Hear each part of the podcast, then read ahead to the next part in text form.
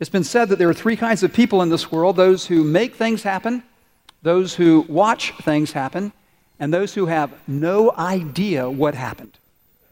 Now, if you want to be in the first group, if you want to be somebody who makes things happen, somebody who accomplishes significant things with your life, there is something very important that you need. It starts with the letter G. Do you know what it is? Goals. You need to set goals, you need to pursue goals, you need to reach goals, but as we all know, that's a lot easier said than done. This is called my goals over the years.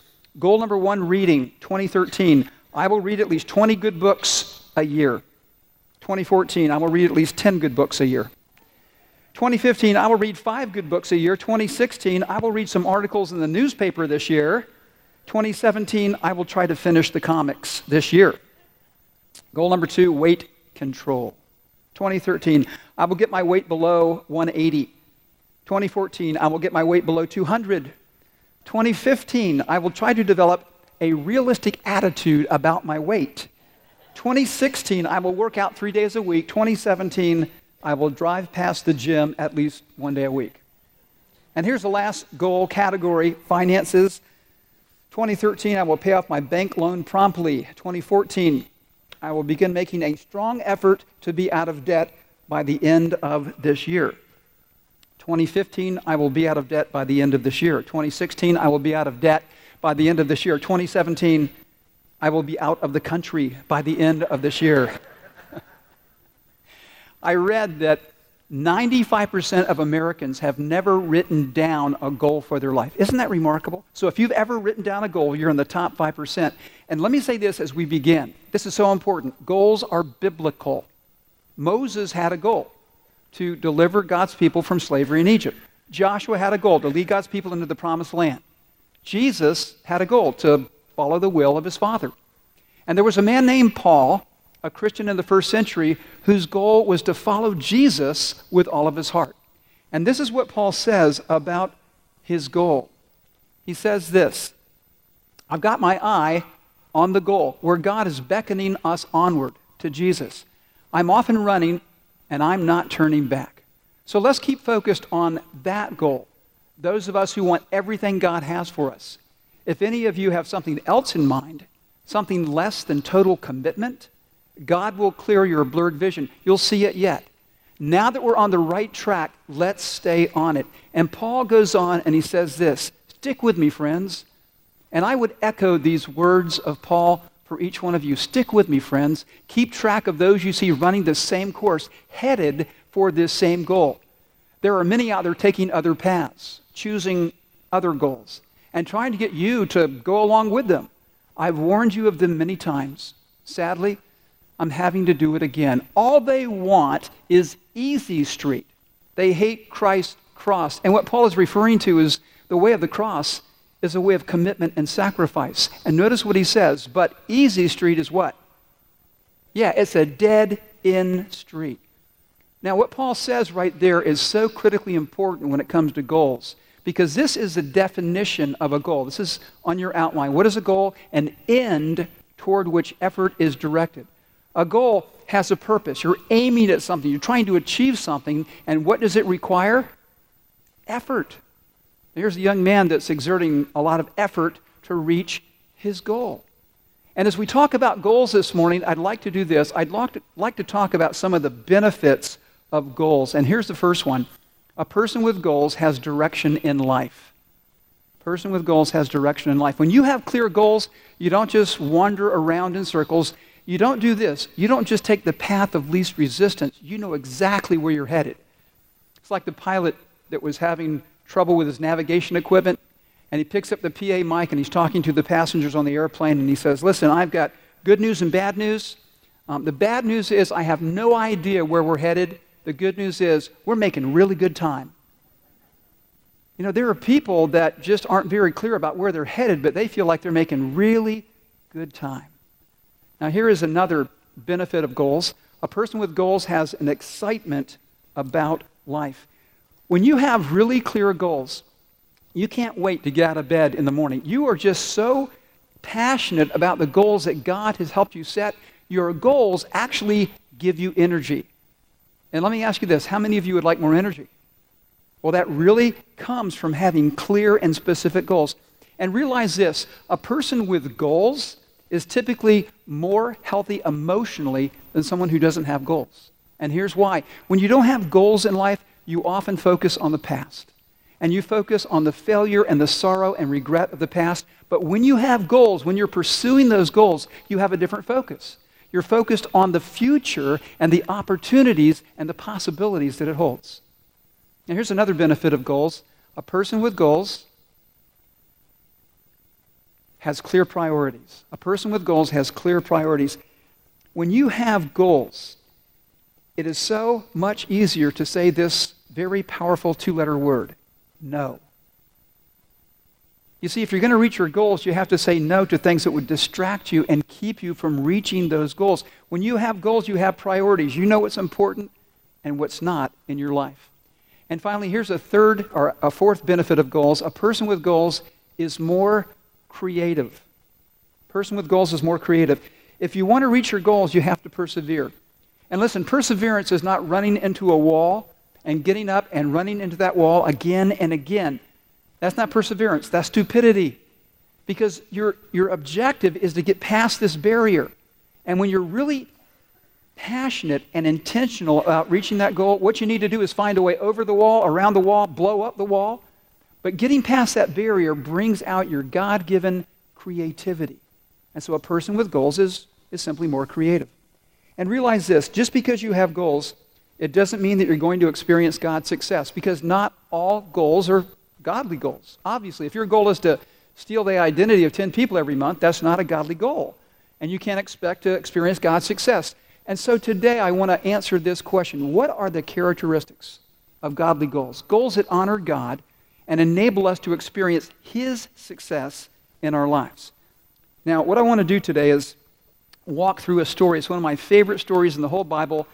It's the story of David and Goliath. Now, many of us are very familiar with this story. People in the church often know the story, and people outside the church know the story. But it's so helpful in terms of this issue of what exactly are godly goals. Now, this story is found in the Old Testament. It's in 1 Samuel chapter 17. If you've got one of the Bibles that we're providing for you, it's on page 227. So here we go. What are the characteristics of godly goals? Well, first of all, it is based on God's purposes for me. Based on God's purposes for you and for me. Now, if you know the story of David and Goliath, David is this teenage shepherd boy taking care of his dad's sheep, but he knows something. He knows that his destiny is to be the king of Israel. His destiny is to lead God's people. And it's really fascinating because as you read the story in the Bible, if you look at 1 Samuel chapter 16, you read the story about David being anointed by Samuel as the king. And then if you go to the next chapter, you have this incredible story of him fighting this, this giant Goliath. And here's what I want you to see. When David had the goal to kill Goliath, he already knew that he was going to be the next king. And so his goal to defeat this giant was part of God's overall purpose for his life. Now, what does that mean for us? Simply this that as we set goals, they need to be consistent with God's purposes for our life. A number of years ago, we walked through a book as a church family written by Pastor Rick Warren called The Purpose Driven Life. How many of you are familiar with that or have read that? Quite a few. And you know that in that book, he looks at a passage of Scripture in Acts chapter 2 and he draws out these purposes for the church, but there are also purposes for us as followers of Jesus. And I want to do this. I want to show you our, our church purpose statement. It says this BBCC exists to reach seekers with the good news of Jesus Christ, to connect them to the local church through authentic relationships, and to help them grow in their relationship with Christ by equipping them to serve others as they honor God with their lives. Now, every word that's underlined is one of the five biblical purposes for the church, but also for us. Because God created us to know Him, to love Him, to follow Jesus. And so, one of our purposes, if you're a follower of Jesus, is to reach other people, to reach seekers with the good news that you already know. And if you're a Christian, God wants you to connect with other believers. In fact, this is how God made us. God wants us to do this as well. He wants us to grow in our relationship with Jesus. He wants us to serve. He wants us to honor God with our lives. And, and here's, here's what's important when you sit down and write out goals, if your goal is not somehow related to God's purposes for your life, You need to go back and start all over again. Because listen, why would God tell us clearly what his goals are for us if he didn't want our goals to be in line with his goals? Now look at this verse. It says this Our goal is to stay within the boundaries of God's plan for us. How many of you have ever heard the statement when it comes to goals? The sky's the limit. Ever hear that? Well, actually, the sky is not the limit. God's sovereign will is the limit. This is our verse of the week. You can make many plans, and we do, but the Lord's purpose will prevail. The Lord's purpose will prevail. And so when you're making plans, this is the place to start on your knees to say, God, what do you want me to accomplish with my one and only life? God, I want to bring that before you. And as you think about that and pray about that and talk to other people about that, God's plans will become more and more clear. Now, here is another characteristic of a godly goal its aim is to bring glory to God. Its aim is to bring glory to God. And we really see that in this story. I want you to notice that David's goal of killing Goliath has nothing to do with him acquiring fame or fortune. And yet, at the same time, King Saul is trying to provide some incentives for the soldiers to go out and, and fight this giant who keeps defying God and the armies of Israel. And notice what he says. This is somebody commenting. The king will give great wealth to the man who kills him, kills Goliath. He will also give him his daughter in marriage and will exempt his father's family from taxes in Israel.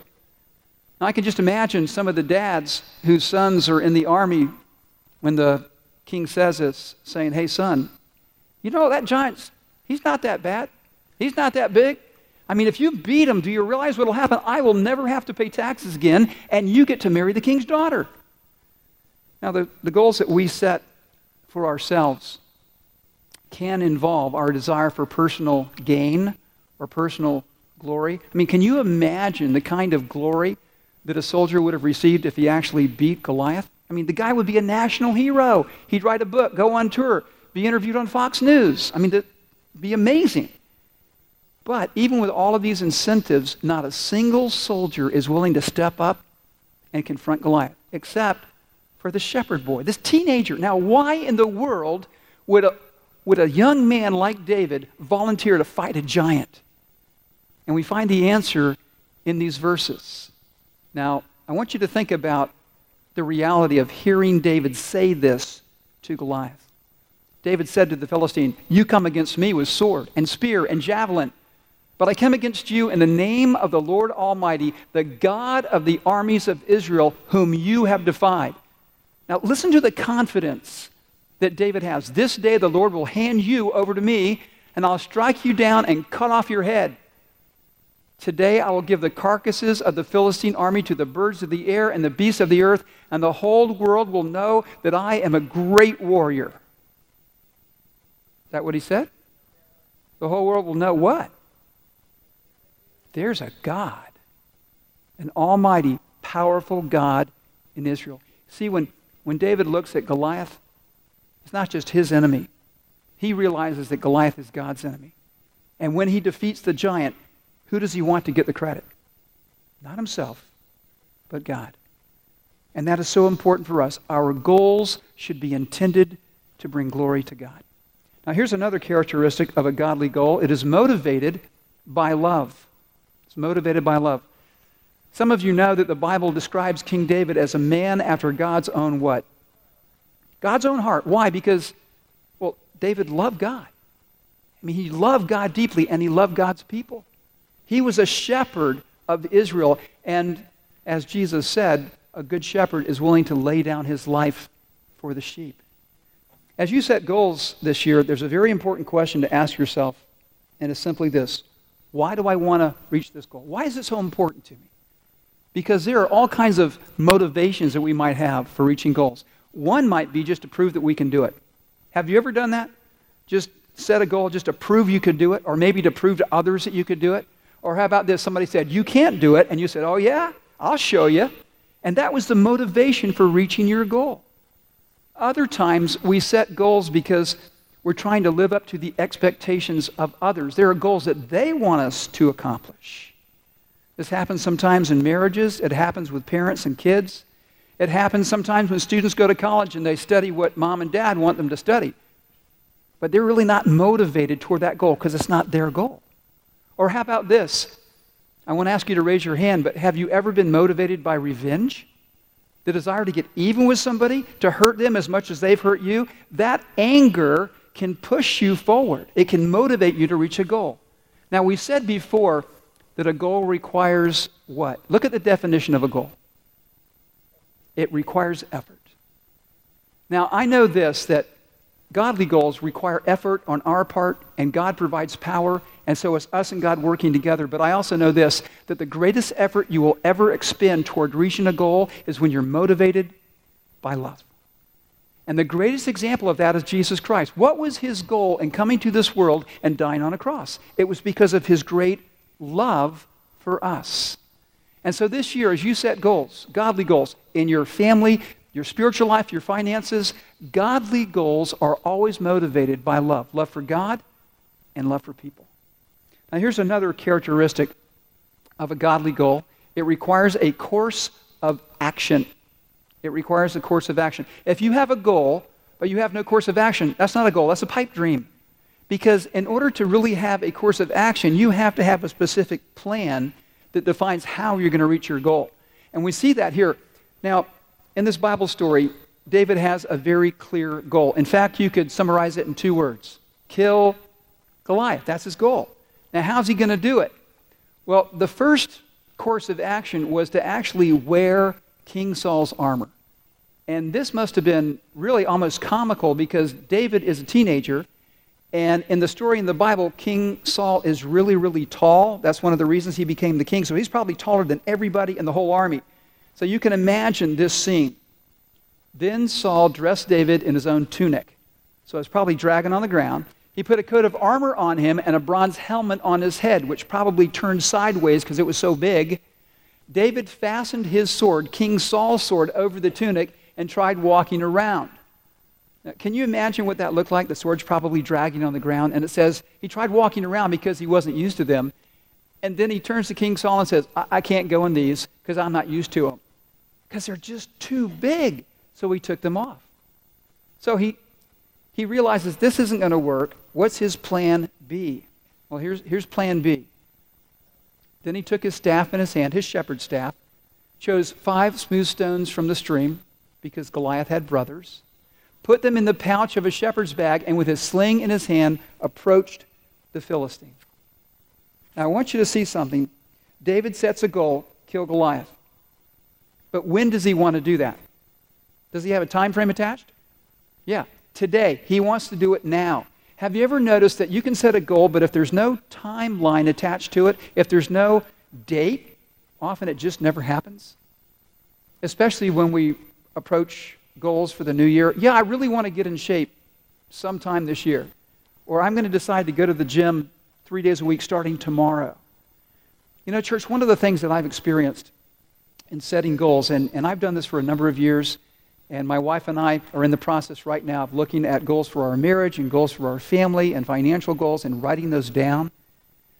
We've noticed that when we really pray and we sense this is God's goal for us, that there is a sense of passion, but there's also a sense of urgency.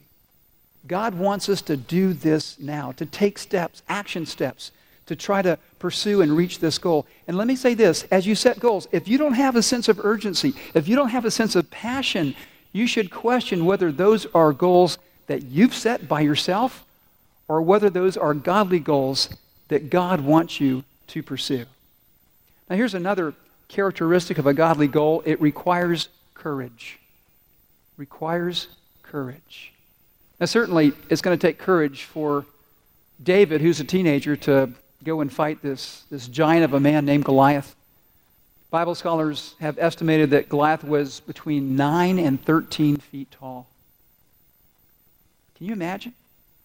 I mean, has anybody here ever been to an NBA basketball game? Those guys are pretty tall, aren't they? Well, Goliath is so tall, he can just reach up and grab the rim. I mean, it's unbelievable how big he is, and he's got all this giant armor. He's got a shield as big as he is. And so imagine what's going on in David's head and David's heart. Do you think that David was afraid as he goes to meet this, this giant? See, I think he was. It's natural to have fear in our hearts. But there is such an important thing to realize, and it's simply this that courage is not the absence of fear. Courage is stepping out in faith despite our fear. And that's what David does. He takes one step, then another, and then another, and he runs to meet this giant because he has courage. And listen, if you set godly goals this year, if you set godly financial goals, and I talked about this a few, few weeks ago, the, the goal of of what I believe the Bible teaches of giving 10% of your income to God, tithing, that's going to take courage. Just increasing what you're giving to God will take courage. If you're going to set goals for your family, for your marriage, for your kids, those goals, reaching those goals, is going to require courage because this is what often keeps us from reaching goals. We're afraid. We're afraid we're going to fail. We're afraid of what other people might think about us. We're afraid of what other people might say about us. And that's exactly what happened with King David. He wasn't the king yet, but people had opinions about what he was talking about doing. Here's an example. His big brother says when Eliab, David's oldest brother, heard him speaking with the men because he was talking to the soldiers about fighting Goliath, he burned with anger at him and asked, Why have you come down here? And with whom did you leave those few sheep in the desert? I know how conceited you are and how wicked your heart is. You came down only to watch the battle. And notice what King Saul says to David as well. Not exactly a confidence builder. You are not able to go out against this Philistine and fight with him. You're only a boy. And he's been a fighting man from his youth. You can't do it. It's too hard. You're bound to fail. Friends, this year, every single one of us are going to face giants in our life. And those giants have different names. Names like anxiety, addiction, discouragement, depression, pornography, the list goes on and on. And there are voices in our head saying, you know what, it's too hard. You can't do this. You are bound to fail. You can't reach that goal that God has given you. And what do you do? Well, what you need to do is listen to the voice of truth, the voice of God that comes from His Word when God says, I am with you. I will never leave you or forsake you the voice of truth that says, I can do all things through Christ who gives me strength. And let me say this I believe that one of the greatest realizations that enables us to push through pain and push through obstacles and reach godly goals is this understanding that reaching those goals doesn't just affect us, it affects other people. And that's another characteristic of a godly goal. It affects the lives of other people. And that's certainly true in this story because when David kills Goliath, it affects every soldier in both armies. Take a look at this verse. It says, When the Philistines saw that their hero was dead, they turned and ran. Then the men of Israel and Judah surged forward with a shout and pursued the Philistines. Church, as we set godly goals, reaching those goals will not just affect us, reaching those goals will affect our community and even the world. Now, think about your own life. Because let's say this morning that you're married and you want to set some goals for your marriage. If you reach those goals, will that just affect you? No. If you're a woman, that goal will affect your husband. If you're a guy, that goal will affect your wife. And if you're a parent and you set godly goals for your kids, reaching those goals won't just affect your children, it will affect their children. It will affect your family for generations to come. And if you're a teenager this morning and you set godly goals, those goals will not just affect you, they'll affect your friends, they'll affect your family. But here's something really important about reaching godly goals. And this is the last characteristic. These goals are achieved with God's power. Not just in our own strength, but with God's power. Look at this verse. So David triumphed over the Philistine with a sling and a stone. Without a sword in his hand, he struck down the Philistine and killed him. I want you to take a look at your outline because there are some categories for goal setting this year. And I encourage you to think through these, to pray through these, to talk with your family. And you can see them there spiritual goals, physical goals that have to do with health and wellness, family goals, financial goals, vocational goals, things that affect your, your job, your career, social goals, the relationships that you have with others, and avocational goals, hobbies, interests that you might have. And church, realize this that God's power, when it comes to goals, God's power is given for God's agenda.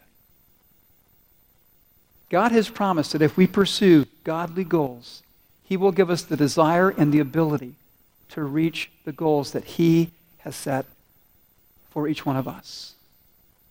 And I can't think of any better example of that than Jesus, because Jesus had a clear goal. He came into this world to help people like you and me find their way back to God. Because Jesus understood the bad news about each one of us that we come into this world with a heart that doesn't pursue God and doesn't pursue God's goals. Because God says, here's the deal I want you to love me with all your heart. I want you to love your neighbor as yourself. But we don't do that. And the Bible calls that sin. And we know this. Our sin separates us from a holy God. And, and this God who is holy is, is also just. And so, because he's just, he has to punish every sin we've ever committed. And that just punishment is for us to die and to be separated from Him forever. But God had a goal.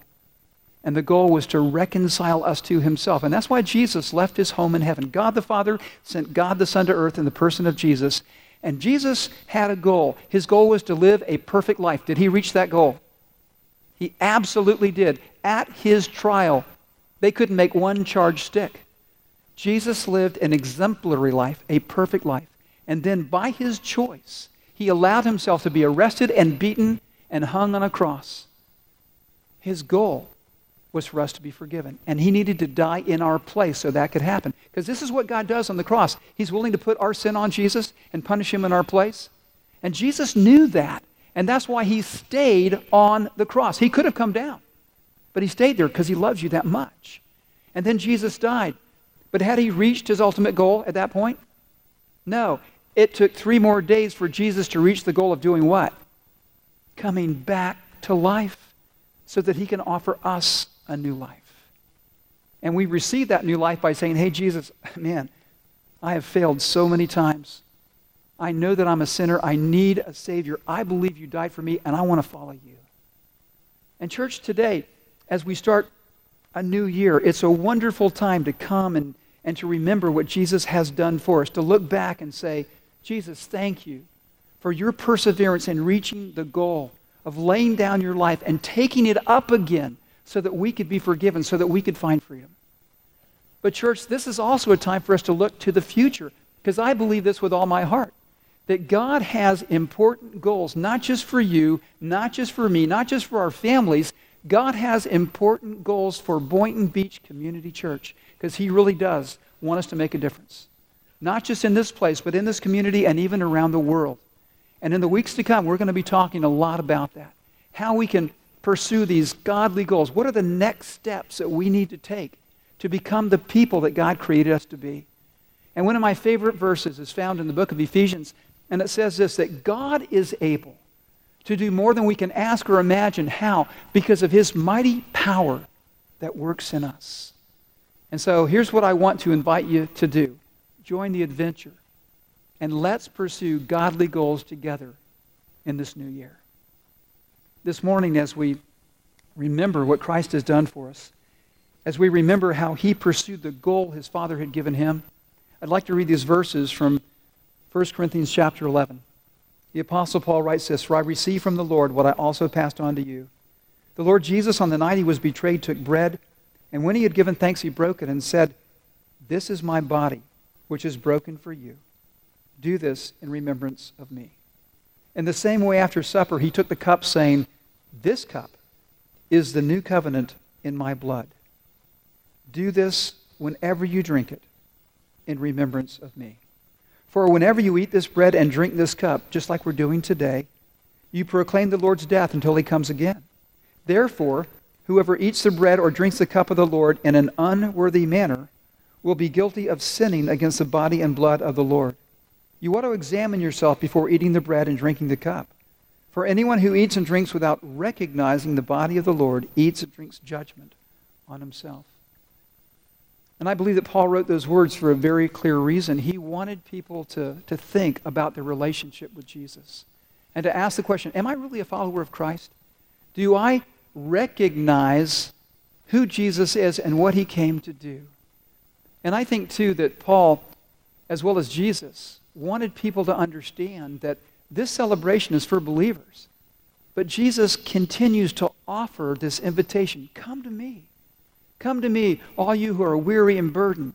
When your heart is broken, when your dreams and goals are shattered, when there's sorrow in your heart, come to me and you will find rest for your souls. And so, church, with that in mind, would you pray with me this morning? Lord, thank you. Thank you for inviting us to come and to celebrate your goodness and your grace. To not only look back, but to look ahead and realize that you've got great plans for us, God, to give us hope and a future. And Lord, I, I want to do this. If somebody's here today and they've never stepped across that line of faith, they've never clearly made a commitment to follow Jesus, I just want to give them an opportunity to, to pray this in their heart. Just to tell you, God, I'm sorry for my sin. I failed you so many times in so many ways. I believe that Jesus died for my sins and that he came back to life. And I want a new life, God. I need a new life. And so today, I choose to follow Jesus. And Lord, for those of us who have made that choice, I just want to do this as well, Lord. I want us to have a chance just to be quiet. And Lord, if there's anything in our hearts that, that displeases you, God, would you bring that to mind so that we can confess it to you and turn away from it?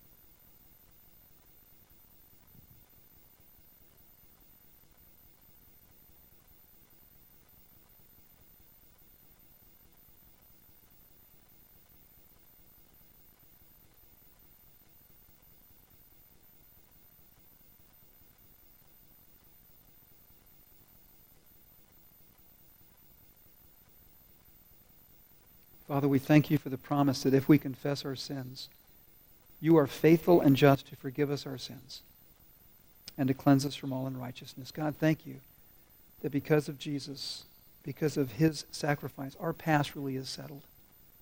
God, our future is assured, and you have promised to give us the strength for everything that happens in our life today.